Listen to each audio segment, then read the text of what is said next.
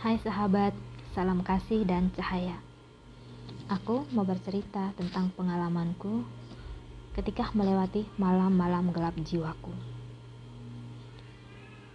Ketika harus meninggalkan kota Ende, akhirnya aku kembali ke rumah mamah kandungku.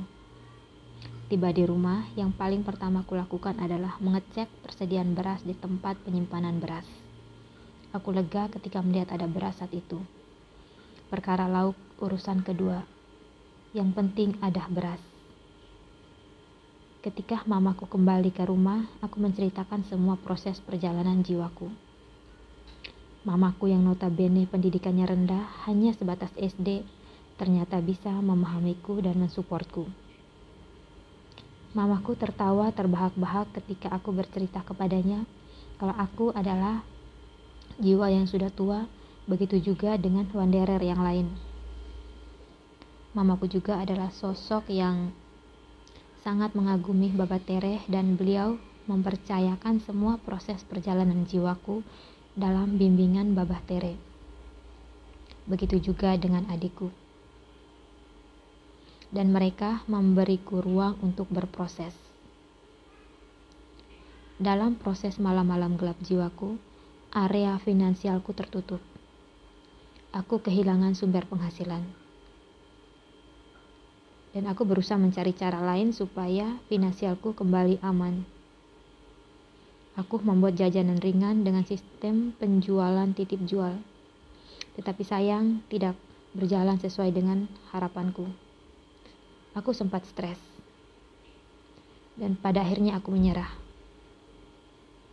Terserah mau menjadi apa hidupku.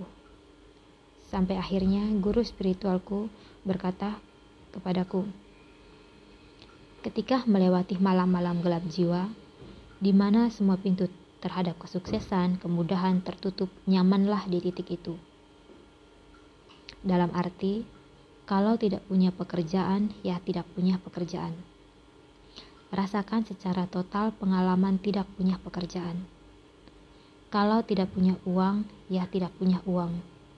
Dan amati ketidakpunyaan uang itu. Tidak punya makanan, ya tidak punya makanan. Amati lapar itu. Di saat nyaman dalam kegelapan, mujizat terjadi.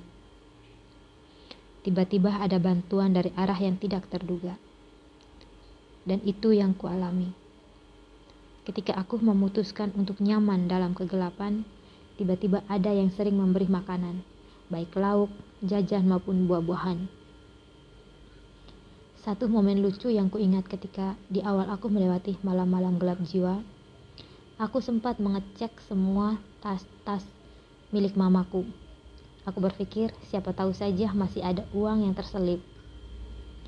Dan pengalaman seperti ini juga dialami oleh beberapa wanderer ketika sedang melewati proses malam-malam gelap jiwa. Bersamaan dengan proses malam-malam gelap jiwa, Baba juga membuka kelas Wanderer Academia untuk pertama kalinya dengan sistem exchange energi.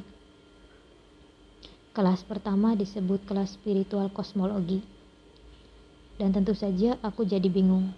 Ingin ikut tetapi finansialku bermasalah. Akhirnya aku ikhlas untuk tidak ikut. Di saat ikhlas itu, semesta memberiku jalan. Babah mengizinkanku untuk ikut secara gratis tetapi jika suatu hari nanti aku punya rezeki, bolehlah berdonasi. Aku senang bukan main. Jadilah aku ikut kelas. Exchange energi tujuannya untuk pertukaran energi.